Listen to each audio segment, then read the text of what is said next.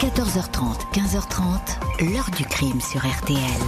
Jean-Alphonse Richard. François Doublet a été abattu à bout portant par derrière au niveau de la nuque. Une méthode très particulière employée dans un certain milieu. Alors crime crapuleux, règlement de compte, affaire passionnelle, aucune hypothèse n'est à exclure, mais une chose est sûre, le criminel connaissait parfaitement les lieux et il a procédé comme un véritable professionnel. Bonjour, c'est une histoire qui hésite entre Georges Simenon et John Le Carré, entre un coup de feu dans la nuit et un règlement de compte sur fond d'espionnage. Un crime qui venait du froid, de, Russie plus précisément, d'où est originaire la blonde Larissa Doublé, une jeune actrice qui va être soupçonnée du meurtre de son mari François Doublé, l'ancien cuisinier du président Pompidou. Quelles inimitiés, quelle trahison ou quel désir de vengeance ont-ils entraîné la froide exécution du restaurant L'enquête va susciter fantasmes, interprétations, déclarations, sans toutefois apporter la lumière sur ce crime d'une nuit d'été. Quel secret cachait le restaurateur du très chic restaurant La Tourelle? Pourquoi son épouse va devenir la suspecte numéro un? Pourquoi le silence est-il retombé si vite sur cette enquête? Question aujourd'hui posée à nos invités, dont les policiers qui ont mené l'enquête. 14h30, 15h30. L'heure du crime sur RTL. Aujourd'hui, dans l'heure du crime, l'affaire Larissa Doublé, le nom de cette jeune mère de famille apparaît en toutes lettres dans les journaux, après un meurtre commis une nuit de l'été 1978, à la porte de l'un des restaurants les plus renommés des Hauts-de-Seine. Il est 2h45 du matin, ce dimanche 16 juillet 78, lorsque deux policiers du commissariat de Vanves aperçoivent une femme qui court le long d'un trottoir du boulevard Lameroux. Celle-ci, cheveux blonds, est simplement vêtue d'un peignoir, elle est pieds nus et tient dans ses bras un bébé. Aux fonctionnaires en patrouille, elle lance ce cri. Venez vite, mon mari a été tué à la tourelle. Le restaurant gastronomique, un petit manoir baroque posé dans un parc, ancienne résidence de la duchesse de Mortemar, est au numéro 10 du boulevard. Les policiers ne font que quelques pas, ils tombent sur le corps d'un homme de forte corpulence, 1m70 pour 120 kg, vêtu d'une chemise blanche. C'est le mari de la femme perdue. Le patron du restaurant La Tourelle, le dénommé François Doublé, 39 ans. Il s'est effondré sur le seuil de l'établissement après avoir sans doute ouvert la porte à son assassin. Un tueur à qui il a tourné le dos puisqu'il a reçu une balle dans la nuque. Les légistes indiquent qu'un seul projectile tiré à bout portant a suffi à ôter la vie du restaurateur. La mort aurait été rapide. L'arme utilisée est probablement un pistolet assez ancien, peut-être un Walter PPK plus sûrement une arme de calibre 7,65 provenant des pays de l'Est. Pistolet introuvable, le parc va être ratissé au lever du jour, un bassin municipal sondé, mais sans résultat. Larissa Doublé, l'épouse de la victime, est en état de choc et ne veut pas quitter une seconde son bébé, son fils Andrei, âgé de deux mois et demi. Elle indique avec une pointe d'accent slave qu'elle était aux premières loges quand le meurtre s'est produit. Larissa raconte que la veille, samedi, le couple et leur enfant ont passé la journée en Touraine pour visiter des châteaux et déjeuner dans un grand restaurant. La famille est rentrée dans la soirée. Sur le chemin du retour, la voiture a traversé le quartier de Pigalle sans s'y arrêter, précise-t-elle puis a pris la direction de Vanves. Arrivée à la Tourelle, Larissa raconte que François lui a proposé de prendre un dernier verre, elle a accepté, mais avant, elle a d'abord souhaité monter dans l'appartement pour faire un brin de toilette, dans la salle de bain, se changer et donner le sein au petit Andrei. Il était presque 2 heures du matin. Elle a entendu un coup de feu, terrorisée. Elle dit s'être réfugiée, cachée sur la terrasse. Elle y est restée une bonne demi-heure, dans la crainte d'être découverte. Quand elle est enfin redescendue, François était mort. Les enquêteurs de la brigade criminelle sont à pied d'œuvre. Ils ne constatent aucune effraction sur une petite table. À l'entrée du restaurant, deux verres ont été posés, une bouteille de champagne débouchée provenant de la cave de la Tourelle. Les empreintes de François Doublé figurent sur un verre, mais rien sur le deuxième verre, ni celle d'un inconnu, ni celle de Larissa. L'épouse est alors certaine que son mari, avec qui elle vit depuis quatre ans, a été tué par erreur. Les policiers s'interrogent sur le comportement de cette femme qui n'a donné l'alerte que très tardivement. Elle dit avoir été tétanisée au point de n'avoir pas prévenu un quart de police qui passait devant le restaurant. On ne la croit pas. Après 48 heures de garde à vue, elle est présentée à la juge d'instruction.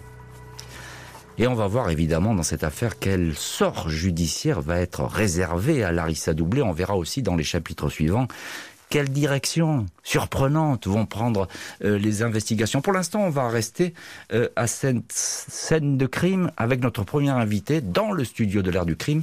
C'est Michel Cohen-Solal. Bonjour Michel. Bonjour Jean-Alphonse. Un grand plaisir de vous retrouver Michel. Vous avez longtemps sévi dans cette belle maison qui est RTL. Et euh, il faut le dire, à vos débuts, bah, vous faisiez du fait divers et vous avez couvert de nombreuses affaires, dont celle-ci, l'affaire Larissa Doublé.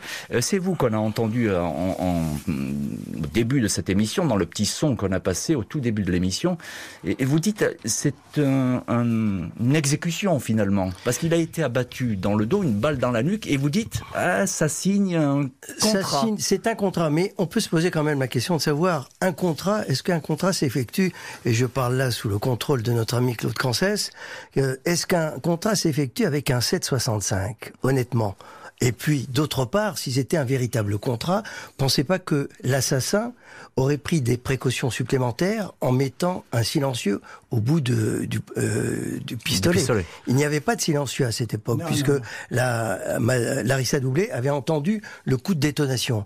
Bon, c'est pour ça que ça me semble, c'est effectivement une sorte d'exécution, mais maquillée, plus exactement. Mais Claude Cancès, justement, ancien patron de la PJ à Paris, vous êtes l'auteur du livre Histoire du 36 quai des Orphelins, qui était paru chez, chez Mareuil Édition. Vous connaissez bien cette affaire, et puis vous connaissez bien aussi le fonctionnement de ce genre de, de faits divers, on va les appeler comme ça. Que, que pensez de, de, cette exécution, déjà, la, la scène de crime Qu'est-ce qu'elle raconte? Pour répondre à, à Michel Consuel, euh, des exécutions 765, 9, euh, ça veut rien dire, hein c'est pas un contrat, on peut le faire avec. Euh, Bien sûr. Avec, avec un couteau. Absolument. bon, voilà.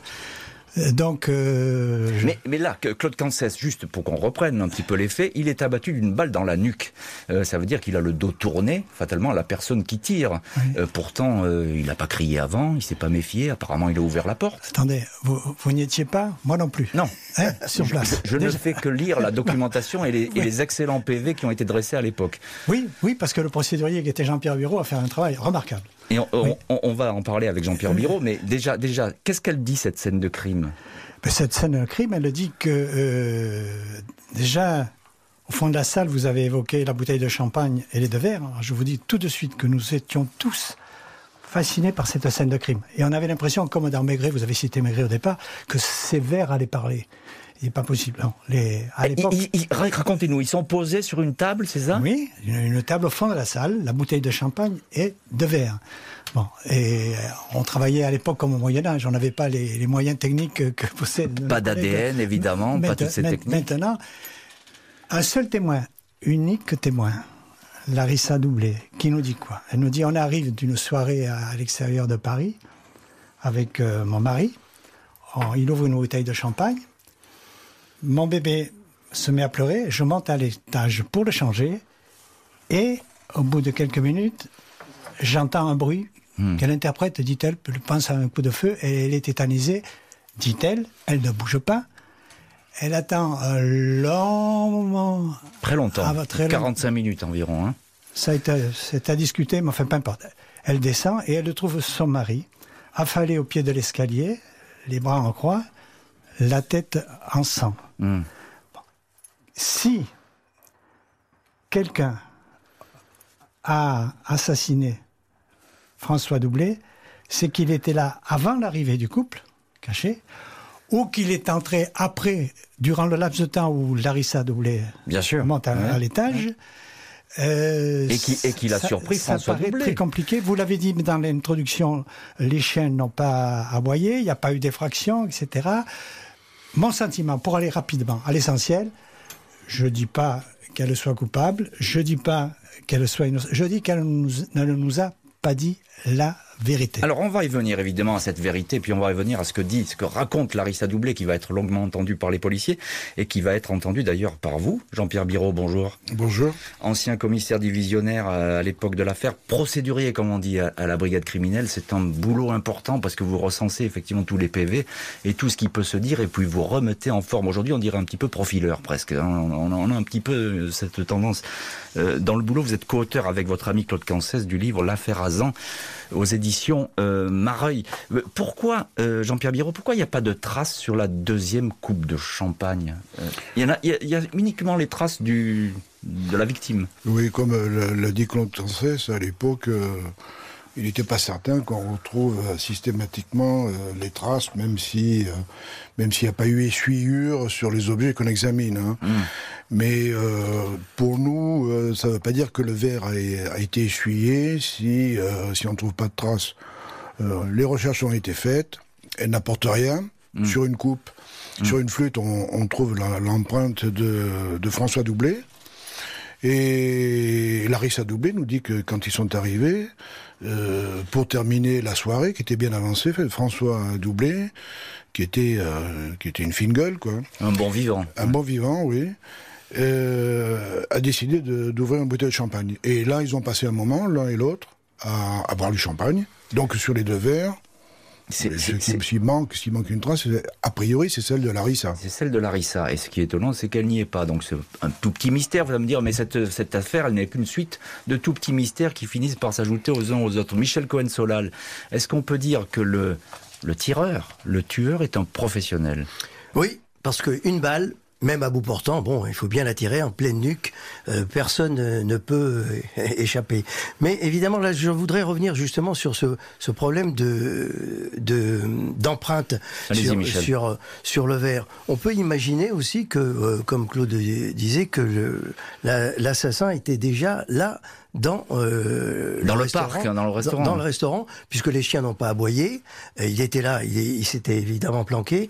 Euh, Larissa est montée à l'étage, et puis euh, tout tranquillement, François Doulier a, dé, a débouché une, une, bouteille de champagne sortie de verre, et puis a commencé à se servir et a dû se retourner. Et à ce moment-là, l'assassin était là à quelques mètres, avancé, boum, boum, un seul coup, et puis c'est terminé. C'est un, vrai travail de professionnel. Et moi, j'ai l'impression, j'ai une, hypothèse qui n'est qu'une hypothèse, euh, j'ai l'impression que c'est un, un crime euh, de haut vol maquillé euh, de façon un petit peu euh, voyou, voyou, oui, un peu mesquine, parce qu'on va revenir ah, sur. c'est intéressant ça.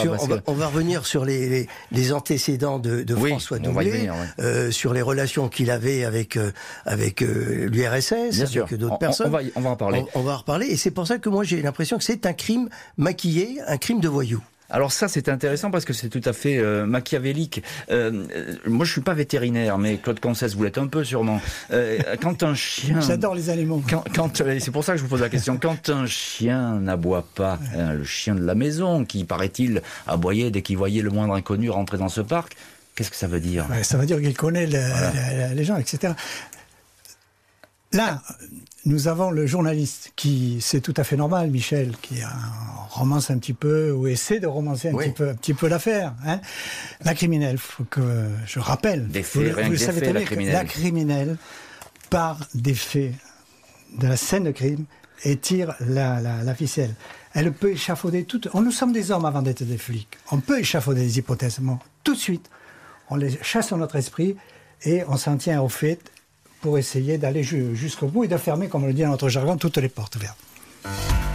L'épouse du restaurateur passe du statut de témoin numéro 1 à celui de suspecte numéro 1. Elle serait la seule qui aurait pu tuer le patron de la tourelle, même si le mobile reste inconnu. Elle nie farouchement les faits.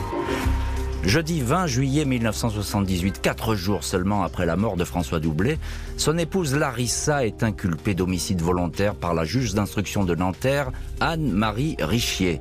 La jeune femme refuse d'être séparée de son petit André, qu'elle allait quotidiennement. Elle est donc incarcérée à la pouponnière de la prison de Fleury-Mérogis. Elle n'a pas convaincu les policiers et la juge avec ses explications considérées comme contradictoires, comme sa version selon laquelle elle était dans la salle de à l'étage quand elle a entendu une détonation. Voici donc ses déclarations. Je me suis paniqué et je me suis caché sur la terrasse. J'ai vu un quart de police devant le restaurant. Je n'ai pas osé appeler au secours. Je croyais qu'un criminel était caché dans la maison. J'ai attendu longtemps avant de me décider à descendre et j'ai découvert alors le corps de mon mari. La brigade criminelle se pose des questions. Comment Larissa Doublé a-t-elle immédiatement su que cette détonation était celle d'un tir qui visait expressément son mari? Pourquoi n'a-t-elle pas fait signe depuis la terrasse au quart de police secours alors qu'elle craignait pour sa vie et surtout pour celle de son bébé? Pourquoi enfin le chien du couple prompt à monter la garde n'a pas aboyé? Reste à savoir quel mobile aurait animé Larissa pour tuer un mari avec qui, a priori, elle s'entendait bien. La juge Richier se penche sur la personnalité de l'inculpé. Larissa Vatko, 29 ans, est née à Ekchar, un petit village à 80 km de Krakow, en Ukraine. C'est une fille de bonne famille et grandit dans la nomenclatura soviétique. Un père ingénieur dans une centrale électrique, une mère professeure de géographie, tous deux bien sûr membres actifs du Parti communiste. Larissa est une excellente collégienne et étudiante, aimant les livres, la culture. Elle se passionne pour le théâtre, fréquente l'Institut cinématographique de Moscou. La jeune femme, belle, gracieuse, intelligente, devient ainsi actrice d'État pour la télévision et le cinéma sous le pseudonyme de Laura Tomosas. Son destin bascule au mois de janvier 73 à Moscou lorsqu'elle rencontre le cuisinier François Doublet lors d'une réception à l'ambassade de France. Celui-ci qui a travaillé dans les cuisines de Matignon et fait des extras pour l'Élysée accompagne le président Pompidou en voyage officiel. Doublé représente le savoir-faire culinaire Le cuisinier et l'actrice vont se marier un an plus tard à Moscou en décembre 74. François Doublé va multiplier les voyages dans ce qui est encore euh, à l'époque l'URSS. Il téléphone également beaucoup à Moscou. Il n'en faut pas davantage pour que sa mort dégage dans la presse un entêtant parfum d'espionnage et de règlement de compte. En ces années de guerre froide, les Français disposant facilement de visas pour l'Est ne sont pas légion. Le restaurateur a fatalement attiré la curiosité de la DST, le contre-espionnage français. De là à dire que Doublé était un agent de renseignement à la solde des Russes ou des Français même des deux, un agent double, rien ne le démontre. La rumeur, toutefois, ne va pas se dissiper. Larissa Doublé, qui ne retournera pas dans son pays natal après le drame, certifiera qu'il s'agit là de pures affabulations. Et pourquoi on a parlé de cette affaire d'espionnage? Parce que je suis soviétique. Alors, tant qu'on est soviétique, automatiquement on est espionne. Ça me paraît tout à fait ridicule. Ça me paraît tout à fait ridicule cette histoire d'espionnage et on va y revenir évidemment euh, à, cette thèse qui a émergé dans le dossier à l'époque. Jean-Pierre Biro, ancien commissaire divisionnaire, euh, c'est vous, vous, enfin vous êtes faites partie des policiers qui vont interroger en priorité euh, Larissa Doublé. Je voudrais avoir votre sentiment. Comment est-ce qu'elle vous apparaît? Quelles questions vous lui posez d'entrée, etc. Il s'agit d'une belle femme, euh, jeune, jolie, des grands yeux bleus. Euh, qui, il faut pas oublier qu'elle a été actrice et que euh, elle a dans les bras euh, un bébé de deux mois. Andrei. Andrei, qu'elle allait, elle lui donne le sein. Quand elle est en garde à vue, euh, sur la banquette, gardée à vue. C'est pas donne... banal. Non, c'est pas banal. Et, elle lui donne le sein. Du reste, on a des collègues qui qui passent devant, devant cette belle femme qui donne le sein à un bébé, qui s'apitoie. Quoi, on passe pour des impitoyables.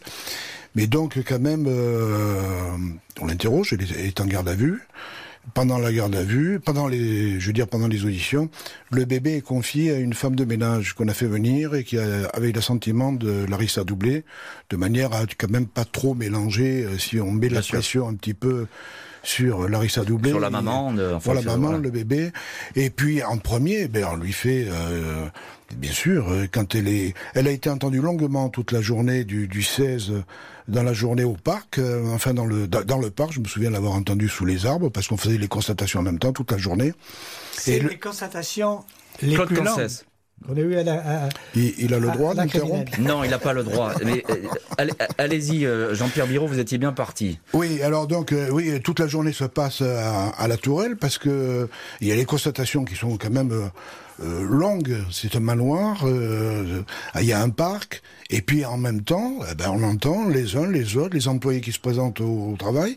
Le restaurant est fermé, bien sûr. Et ce ne serait pas désagréable de, de, taper à la machine sous les arbres en juillet, ouais. mais enfin, il y, a, il y, a du travail. Et donc, elle est entendue toute la journée du 16, et le 17, elle est mise en garde à vue. Ouais, c'est ça, elle est mise en garde à vue. Claude Cancès, justement, euh, vous qui êtes très bavard et qui vous prenez la parole, euh, comment est-ce qu'elle vous apparaît, cette femme? Qu'est-ce qu'elle raconte? euh, vous la croyez ou pas? Ben, Au tout début, on s'interroge. Il est évident que elle a un, témoignage, elle est, elle est dans un état second quand même. Elle hein, est choquée. Elle, elle, elle, elle, elle paraît choquée, mais ce, ce qu'elle nous dit, il y a des choses qui collent pas. Manifestement, et la, la, la tante. Euh, Mais alors ça, je comprends. Etc. Alors, je vous interromps, Claude parce que là, je comprends pas. Pourquoi Elle a peut-être eu peur, tout simplement. Pa elle, elle, elle, a peut-être eu peur. Elle était sur cette terrasse. Euh, elle, craignait pour sa vie. Il y, a, y, a, des policiers euh, qui sont en bas de chez elle. Euh, le quart de police elle, secours. Elle, ne passe pas, elle attend. Hmm. Non, et puis il y a, il y a le fait que, encore une fois, s'il y a une tierce personne, elle n'a pas pu ne pas euh, se rendre compte qu'il y avait quelqu'un à, à, l'intérieur. C'est pas possible. Elle n'a pas pu ne pas la voir, Jean-Pierre Biro, c'est ça qu'on veut dire finalement? Ne pas la... la, la voir, cette troisième personne? Ah ben non, c'est pas possible. Enfin, on n'a pas, on n'a pas parlé du contexte. Hein, quand même, le, le, contexte, les portes sont fermées et elle est à l'étage. Et il y a le coup de feu qui, qui, qui, qui, elle entend le coup de feu, mais elle n'entend pas de bruit, de paroles, de disputes auparavant, quoi. Mm. Tout d'un coup, il y a un coup de feu. C'est tout, ça s'arrête là. Et puis elle, elle dit qu'elle est en train de changer le bébé. Il y a le coup de feu et elle sent tout de suite une odeur de, de cheveux brûlés. Elle, le, elle, elle, le perçoit, elle le dit ça. Ouais. Elle perçoit une odeur de cheveux brûlés, ce qui me paraît un petit peu quand même paradoxal à l'étage, d'autant plus qu'à l'autopsie, à l'autopsie, si euh, le, le, légiste, bien sûr, confirme qu'il a été atteint d'une balle dans la nuque, et pas loin, quoi, à bout, bah, à bout euh, pas loin, quoi, mais pas à bout touchant. Il oui, n'y a pas de brûlure. À bout portant, mais très proche, oui, bien sûr. Oui, mais il n'y a pas de brûlure, mmh. donc les cheveux ne sont pas ouais, brûlés dans les constatations. Alors, euh, Michel Cohen-Solal, euh, journaliste, et à l'époque vous étiez pour, euh, vous traitiez cette affaire pour RTL. Euh, évidemment, euh, Larissa Doublé, elle est russe. C'est une, belle, oui. c'est une belle actrice. À l'époque, ben, on voyage pas comme aujourd'hui, il faut le dire. C'est l'URSS. Il y a le, le mur, c'est fermé. Les pays de l'Est, c'est un, un, un, on y va rarement. On peut pas y avoir accès. tout de suite, ben, il y a un, un parfum de d'espionnage. Il y a un parfum d'espionnage, d'autant que bon, la personnalité de Larissa Doublé a permis de multiplier tous les fantasmes, à la fois médiatiques et peut-être même policiers d'ailleurs. Hein, Larissa qui avait un physique de comédienne blonde, les yeux bleus, euh, à la fois le charme euh, slave, euh, fragile et, et, forte à la fois, hein, mmh. un, peu dans le genre Marina Vladi, hein, que, pour mmh. ceux qui, qui renaissent. Et effectivement, c'était une comédienne, et comme Jean-Pierre l'a dit, une, une comédienne, il, les policiers ont dû se méfier dès le début en sachant qu'elle était comédienne, parce que ses propos pouvaient prêter à diverses interprétations. Mmh. Et, et, quand on dit que Larissa Doubli a dit, a dit ça, rien ne dit que c'est la vérité. D'ailleurs, elle a, elle a entendu un coup de feu sans entendre la personne, l'assassin qui était en bas, à l'étage du dessous. Et en, ré, en réalité, moi, j'ai toujours mon hypothèse en pensant que elle est effectivement coupable elle savait qu'il y avait quelqu'un. Mais ça, il fallait gratter dès le début, parce que dès, le début, les policiers ont commencé à gratter sur le crime passionnel. Ils ont peut-être été. Alors, je, je, rappelle, Michel, juste pour, même pour la procédure, c'est qu'elle a obtenu un non-lieu. Donc, on ne peut pas dire que euh, vous, vous, avez votre sentiment. Non, non, je non, respecte, bien sûr, mais, absolument. Mais euh, effectivement, il faut bien le rappeler, c'est qu'elle a, elle a eu un non-lieu, Larissa Doublé, sans trahir la suite euh, de ce qui va se passer. Et donc, vous, vous pensez qu'elle a peut-être entendu. Elle, elle, elle, moi, je pense, je pense qu'elle savait qu'il y avait quelqu'un euh, à l'étage, enfin, au rez-de-chaussée, et que, bon, elle a dit aux policiers qu'elle n'avait rien entendu, sauf un coup de feu. Mmh. Et c'est pour ça que dès le départ, je, je, je me retourne vers Claude d'ailleurs, pourquoi s'être orienté uniquement très vite vers le crime passionnel, sans avoir à, à chercher un petit peu dans le passé de cette, euh, cette femme, et surtout de François Doublet, qui aurait pu euh, avoir une autre activité que celle de cuisinier. François Doublet, on va y venir, mais Claude, Claude Cancel, sur elle, euh, il y a ce... J'ai dit tout à l'heure que on n'écartait aucune hypothèse et qu'on ne se focalise pas sur elle. On travaille sur elle parce que c'est le seul témoin, c'est tout à fait normal au tout début. Et puis après, les pistes à l'étranger, la DST, on a fait d'énormes investigations qui n'ont abouti à rien. D'ailleurs, elle, quand elle, est entendue, si j'ai bien entendu, elle dit l'espionnage, faut pas croire à l'espionnage. L'épouse du restaurateur ne va pas rester longtemps en détention. Les investigations vont néanmoins se poursuivre de plus belle et s'intéresser aussi à la vie de la victime. Jeudi 17 août 1978 au soir, Larissa Doublé quitte la maison d'arrêt de Fleury-Mérogis en tenant dans ses bras son bébé. La jeune femme, qui a la double nationalité française et russe, est placée sous contrôle judiciaire et doit pointer deux fois par semaine au commissariat. Elle répète qu'elle n'est pour rien dans cette affaire. Elle ajoute que d'ailleurs, la juge Richier, ne croit même pas à sa culpabilité dès le 1er août. Elle lui aurait indiqué qu'elle allait la remettre en liberté. Mardi 29 août 78, la presse la photographie toute de noir vêtue à l'enterrement de son mari à Lisieux, en Normandie. C'est dans un village voisin que François Doublet a grandi après son CAP de cuisine. Il a travaillé dans les celles de la République, celles de l'hôtel Matignon. Il s'est marié très jeune à une Polonaise, Hélène, dont il a eu un fils. Il est ensuite entré comme maître d'hôtel au service d'un richissime éleveur de chevaux, Georges Moreau, un homme qui va lui prendre son épouse. François Doublet n'a alors d'autre choix que de divorcer. Malgré cette séparation, l'enquête montre que François Doublet a continué d'entretenir des liens étroits avec son ex-épouse Hélène et le mari de celle-ci, Georges Moreau, et même l'homme qui a financé en partie la gérance du restaurant La Tourelle. D'autres prêts auraient dû suivre pour que Doublet achète le petit château au cours de l'année 79. Deux jours seulement avant le meurtre, Larissa Doublet affirme que l'ex-épouse est venue dîner chez eux. Curieux dîner? Hélène leur aurait confié que Georges Moreau était très malade et que ses jours étaient comptés. Elle craignait ne pas pouvoir hériter car le millionnaire avait un fils adoptif. Elle aurait alors fait à François Doublet cette incroyable proposition, un désaveu de sa paternité pour que leur fils devienne celui du mari mourant et que l'héritage lui revienne. Sans cela, l'argent allait leur échapper. François Doublet avait refusé, mais il n'avait cessé depuis de penser à cette histoire. Et il est étonnant, effectivement, ce récit que fait Larissa Doublé, notamment dans ses confidences à Paris Match. Euh, Michel Cohen-Solal, journaliste à l'époque pour RTL qui avait suivi cette affaire, est-ce que François Doublé était un homme financièrement aux abois? Non, pas, pas spécialement. Il, devait avoir de la part de Georges Moreau euh, euh, bénéficié de, quelques investissements d'ordre financier pour pouvoir racheter la tourelle. C'était prévu d'ailleurs pour 1979 euh, d'ailleurs.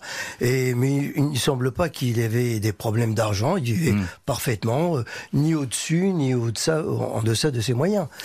Jean-Pierre Biro, ancien commissaire divisionnaire et qui avait euh, traité cette affaire, vous l'avez couverte à l'époque, euh, on l'a bien fouillé, la vie de ce François Doublé. Alors effectivement, vous avez inspecté celle de, la suspecte, de Larissa, son épouse, mais la vie de la victime la, vie de la victime, euh, bien sûr, on s'était intéressé à la victime sur son passé.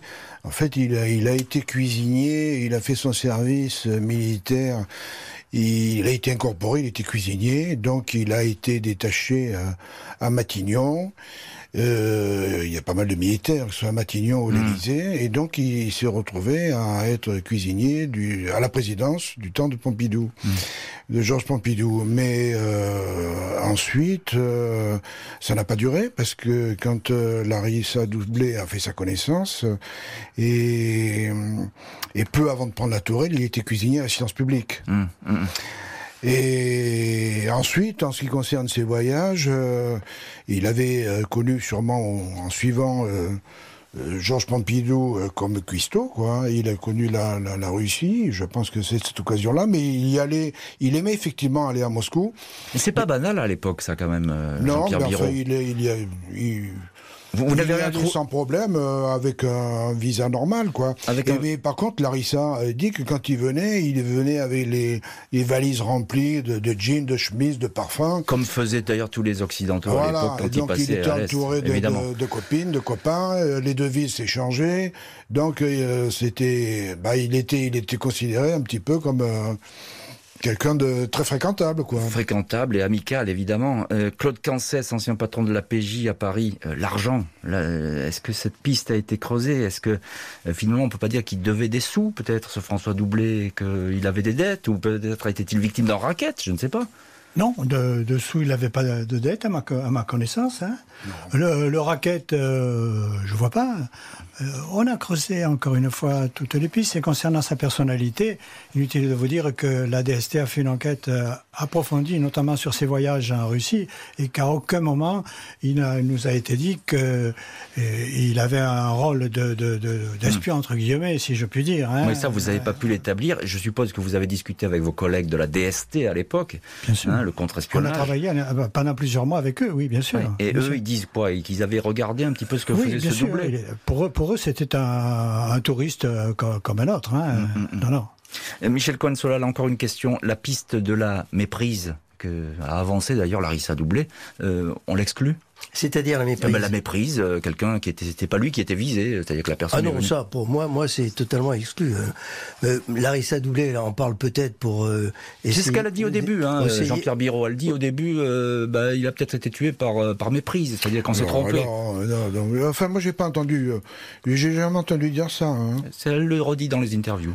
Oui, peut-être, mais à aucun moment, hmm. une méprise, je vois pas comment. À aucun moment, elle ne m'a dit, elle a dit ça. Hein. Hmm L'épouse et veuve du restaurateur n'en a pas terminé avec des déclarations qui sèment le doute. Selon elle, François Doublé n'était pas un mari tranquille. François Doublet, restaurateur estimé et mondain, avait ses entrées dans les cercles politiques. Il se vantait de fréquenter du beau monde et d'en tirer certains avantages. Aurait-il alors la jalousie Larissa Doublet certifie ainsi que son mari connaissait bien le prince Jean de Breuil, ancien ministre mystérieusement abattu en 1976 sur fond de magouilles financières. Un soir, en sortant d'un dîner chez des proches du prince assassiné, dit-elle, leur voiture a été suivie. Larissa était au volant. J'accélère. On me serre à droite. Je me dégage. Au feu rouge, la voiture se range contre la nôtre et le type qui était à côté du chauffeur braque un revolver sur mon mari. Je démarre, je fais demi-tour. Mon mari était blanc comme ça témoignera la jeune femme. François Doublet ne déposera aucune plainte après cet incident nocturne. Larissa ajoute que le 15 juillet, à 8 heures du matin, la veille du meurtre, son mari a aperçu un homme seul dans le parc de la Tourelle. Il se serait étonné de cette présence inhabituelle. Selon Larissa Doublé, son mari François n'était pas à l'aise dans les heures précédant sa mort. Il aurait sans cesse retardé l'échéance d'un retour à Vanves, craignant peut-être d'y faire une mauvaise rencontre. Aucun autre témoin ne va confirmer les craintes de la victime. Seule son épouse va rapporter de telles informations au mois de septembre 78, soit un mois après sa sortie de prison et alors qu'elle demeure inculpée, Larissa annonce qu'elle reprend les rênes du restaurant La Tourelle. Ses deux avocats ont obtenu qu'elle puisse regagner son domicile. La veuve souhaite rouvrir le restaurant gastronomique. Elle n'exclut pas non plus de refaire des photos ou du cinéma après avoir reçu en prison de nombreuses propositions. Jean-Pierre Biro, vous êtes euh, l'un des policiers qui menait les interrogatoires euh, à l'époque de euh, Larissa Doublé. Est-ce qu'elle vous a parlé des éventuelles menaces dont faisait l'objet son mari? Non, pas de, pas du tout, pas de menaces. mais par contre, elle nous a dit que son mari était méfiant, était méfiant. mais il craignait les agressions. Ils sont quand ils ferment le le, manoir, ils sont, ils sont, ils sont isolés et, du reste, il avait euh, une carabine euh, à côté de lui. Il était méfiant, méfiant sur, euh, sur, sur les issues, peur d'une agression, mais pas de méfiance, pas de à aucun moment euh, elle n'a parlé de menaces particulières. Il était hmm. méfiant. Claude Cancès, cet homme méfiant, euh, il va, il va dire, euh, enfin, elle va raconter, Larissa Doublé, que il y, a des, il y avait une personne dans ce parc qui se, se baladait ce matin-là. Il y a eu aussi cette espèce de, de simulacre d'agression en voiture. tout ça, ça donne un climat un peu particulier quand même. On a l'impression que. Oui. Alors, je suis pas sûr qu'elle l'ait pas inventé. Ça, c'est autre chose. Et comme euh, l'affaire de Breuil qui a été évoquée aussi. Euh, pour euh, à titre d'exemple, je vous dirais que dans l'immeuble, l'immeuble dans lequel, au, bas, au pied duquel de Breuil a été tué, il y avait un locataire qui était très connu, François Marcantoni, hmm. qui est impliqué dans le meurtre du garde du corps de, de Delan eh bien, ce François Macantoni n'avait rien à voir avec l'affaire de Breuil. L'affaire de Breuil, on a, on oui, a, fait ça, beaucoup. C'est hein, une autre affaire, Et on a fait une heure du crime, d'ailleurs, là-dessus. Mais, mais, juste sur, les menaces de, du, mari, du restaurateur, là, vous, n'avez rien de concret dans l'enquête? non, non, non, voilà, tous les témoins qui ont été entendus... Jean-Pierre Biro, vous confirmez hein, Ah oui, absolument. Enfin, elle nous en a pas parlé, pas du tout pendant la garde à vue. Il n'est pas impossible qu'il y ait eu un rôdeur autour du, restaurant. Enfin. Oui, du reste, Michel, Cohen, Michel cette histoire de, de, rôdeur, parce que ça, vous allez, vous allez en parler, vous, euh, sur l'antenne à RTL, etc. On en a parlé, puisque le, matin, il, voit en sortant de, de, la tourelle pour prendre son véhicule, il voit quelqu'un au, loin en train de tourner, de rôder. Il est intrigué d'ailleurs. Hein. Mais ce qui est quand même curieux, je fais suite à, justement à ce braquage euh, à la sortie de de, la, de chez la famille de, de. Euh, c'est quand même curieux que ce soit elle qui le raconte. Elle le raconte un mois après. C'est ça. Un mois après les, les faits. Elle raconte un mois après, et puis elle raconte aussi l'histoire du, du, du rôdeur autour du, du parc. Ça incite quand même à, à se poser plusieurs ques- questions. Savoir que peut-être cette femme, hein, qui est comédienne, il faut le répéter, hein, une, une grande comédienne, pourrait inciter les policiers à aller sur des fausses pistes pour essayer de, de, se euh, retirer D'évacuer sa responsabilité, C'est ça, ou en tout cas exactement. qu'on- arrête de la regarder comme Absol- une suspecte. Absolument, oui. Mais après, euh, euh, sans se mettre à sa place, si elle n'a rien fait, moi je comprends aussi qu'elle veuille essayer de, de trouver, de, de donner toutes les pistes et tous les éléments qui lui reviennent à leur mémoire pour, pour dire ce qui a pu se passer. Jean-Pierre Biro, c'est Oui, naturel. mais, elle aurait pu le dire pendant la garde à vue, hein, parce que je peux vous dire qu'elle a été quand même pressée, entendue, entendue la nuit, et s'il y avait peut-être des pistes ou des ou des, des, des, des fils à tirer, euh, je crois que c'était à ce moment-là qu'elle aurait pu euh, qu'elle aurait pu le dire pour s'en sortir sortir de cette euh, elle était en garde à vue c'était pas drôle pour elle et c'est pas un mois après quoi. Et puis du reste si vous voulez les témoignages qu'on a recueillis de la Madame M, euh, N, euh, qui était la femme de confiance de, de François Doublé, lui François Doublé, c'est son, son univers, c'était euh, son entreprise. Hein. C'est un restaurant qu'il devait acheter et il est sorti avec des bonnes bouffes. Hein. Le reste, euh, jamais elle l'a senti menacée ni quoi que ce soit. Hein. Reste que euh, elle est la suspecte et elle va le rester pendant longtemps. Mais quel mobile Quel mobile justement. Il n'y a Et que C'est la grande Larissa qui peut question. le dire.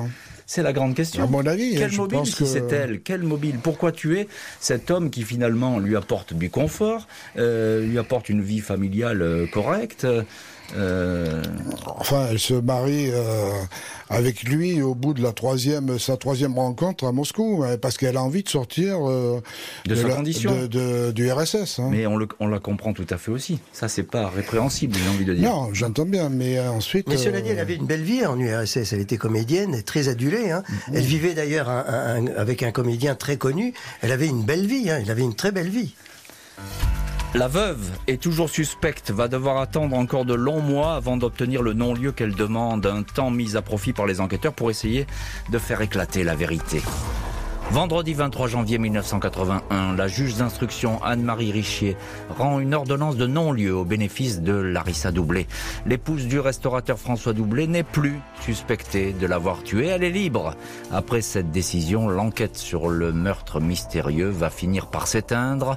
Larissa Doublé va publier en 1984 un livre, Le crime de la tourelle, dans lequel sont recensées toutes les pistes possibles. Elle y raconte également les quatre années passées au restaurant en compagnie d'un mari qu'elle aurait sans doute souhaité un peu plus amoureux, un peu plus attentif, un peu plus généreux. Larissa Doublé se remarie à un réalisateur allemand dont elle a un fils, Anthony. J'ai tourné la page, dira-t-elle. Le crime de la tourelle demeure à ce jour une affaire non résolue. Un meurtre avec un cadavre, mais sans preuve, sans indice accablant et sans mobile, avec une unique témoin qui, certifie-t-elle, n'a jamais vu l'assassin. Alors, Claude Cancès, ancien patron de la PJ de Paris, c'est une enquête, c'est un cold case. On ne sait pas qui a tué aujourd'hui François Doublé. C'est un échec pour nous, oui. C'est un échec, évidemment, Oui, oui, c'est un échec pour vous clair, et, ouais. pour la justice. Euh, on en reste là. Euh, Est-ce que vous avez pu percer tout de même les, les- les mystères de ce couple doublé qui ne se ressemblent pas, deux, deux personnes vraiment euh, aux antipodes Qui sont totalement aux antipodes, effectivement. Lui, c'était un, un gros bonhomme, excellent cuisinier, hein, de Mm, très grande réputation. Mais elle, c'était une star. Vous l'avez souligné tout à l'heure dans son pays. Elle a tourné dans, en tant que comédienne avec un acteur euh, très connu, Très connu, euh, là-bas. Et hum, elle est venue en France manifestement. Euh, elle a suivi le, François Doublé pour venir en France. Mm. Et lui, on a oublié de peut-être une chose, c'est que sa première épouse, Olga, ressemblait étrangement à Larissa le dit d'ailleurs dans son livre. la, la polonaise. La polonaise. Elle le dit d'ailleurs dans son livre. La première fois qu'elle le rencontre, elle est, elle est estomaquée. Elle croit voir son sosie en, en face d'elle. Mm. C'est. Et, Voilà. et c'est pour ça que je, je n'ai j'ai pas l'impression que c'était l'amour Michel folle Cohen-Solal. entre les deux. C'était pas l'amour fou? Non. Ah non. Pas, pas du tout. Parce que- j'ai pas l'impression parce que bon, même dans dans ses déclarations qu'elle a fait un, un mois après concernant justement euh, son épouse, sa première et- première épouse de François Doublet, la polonaise, il se revoyait souvent hein, euh, avec avec elle et elle, a même laissé euh, imaginer que des rapports étaient toujours euh, possibles en- entre François Doublet Les- et cette les- polonaise. Il n'avait pas rompu les ponts, en tout cas, Absolument, hein. absolument. Effectivement. Euh, Jean-Pierre Biro, euh, vous, vous l'avez longuement euh, interrogé, Larissa Doublé. Est-ce que, alors évidemment, non-lieu, on le répète, euh, etc. Elle n'est pas euh, suspectée de quoi que ce soit dans cette histoire aujourd'hui. Mais est-ce que vous avez eu, à un moment donné, le sentiment que l'affaire allait basculer lors de vos auditions? Est-ce qu'il y a eu des moments critiques? Oui, je pense que quand euh, Pierre Ottavioli, le patron de la, de la crime, l'a, l'a interrogé, avec Claude Cancès, d'ailleurs il pourra le développer, à un moment donné, euh, Claude Cancès a senti qu'il y avait un, un point de, un point où il aurait pu basculer. C'est une impression. Hein. Ce moment critique, comme vous l'appelez, hein, Oui. c'est ça Oui, Hein euh, je pense que Claude en pourra en parler euh, mieux que moi. Claude Cancès, alors vous êtes à côté de votre Oui. collègue, allez-y. Oui, il y a, il y a de ces moments dans, dans ces enquêtes-là où on sent qu'on passe, on est à deux doigts, deux doigts de la vérité. Ottavioli n'était pas venu sur les lieux du crime parce qu'il était en congé ce week-end. Il reprend l'affaire le lundi. Et en pleine nuit, à 2-3 heures du matin, la deuxième nuit d'audition, dans son bureau, le bureau de Maigret, il lui pose une question, la bonne question. Me, me demandez pas laquelle, j'ai oublié. C'est pas pour vous la cacher, j'ai oublié. Mais la bonne question. Et là, je la vois, je regarde Jean-Pierre, elle euh, elle est paniquée, manifestement. Par contre, Pierre Ottavioli ne percute pas lui qu'il a posé la bonne question. Il enchaîne sur une autre question, et là, j'essaie De rattraper. de, de rattraper le coup, de revenir, mais c'est une fille très intelligente, très cultivée. Et elle, a, elle a compris qu'elle allait s'en sortir comme ça. Et on est, là, on est passé à deux doigts de- de- de- de- d'un témoignage. Elle nous aurait dit certainement la- ce qui s'était passé. Qu'est-ce qui manque, Jean-Pierre euh, euh, Viraud, dans cette histoire pour que ça n'ait pas abouti? Qu'est-ce qu'est-ce qu'il a manqué? Les constatations, les constatations, elles ont été faites, elles sont bonnes au début. L'enquête, elle est plutôt bien menée. Les constatations euh, ont été longues. Ce qu'on pense avoir établi, c'est que quand il revient, elle revient avec son mari, le portail est fermé. Tout est fermé d'ailleurs.